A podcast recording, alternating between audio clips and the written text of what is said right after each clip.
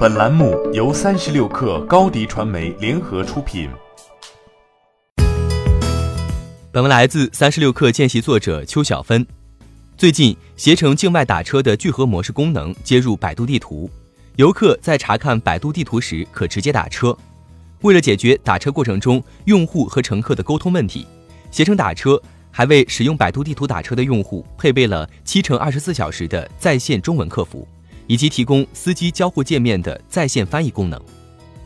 从今年起，聚合模式已经成为出行服务商整合运力的新玩法。美团打车放弃烧钱砸运力以后，转向聚合，用轻运营的方式继续挑战滴滴。日前，滴滴打车的开放平台也已经在广州、武汉和成都上线，首批接入如祺出行、东风出行和秒走打车。另一边，最早尝试聚合模式的高德地图。通过聚合产生的网约车单量规模也已经养成。携程方面提供的数据显示，截止到目前，携程境外打车业务已在百度地图的全球五十六个国家、八百八十六个城市中覆盖。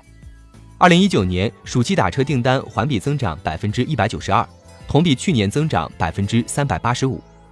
携程二零一九年第二季度财报显示，商旅业务营业收入为三点零九亿元人民币，同比增长百分之二十一。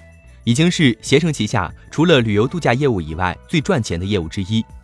在打车业务上，携程打车围绕商旅场景展开，在国内的业务一直都主打接送机服务。另外，值得注意的是，携程打车这次选择的是2016年便开始出海的百度地图。在 B 端上，百度地图和高德地图主要作为在百度和阿里为车企输出地图导航能力的载体。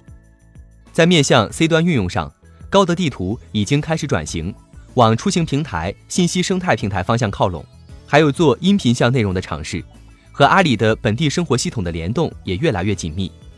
而这次百度地图选择接入携程的聚合打车功能，但不是自己做，表明百度地图或许也不排斥出行转型的意愿，但还是比较谨慎，主航线依旧聚焦在导航上。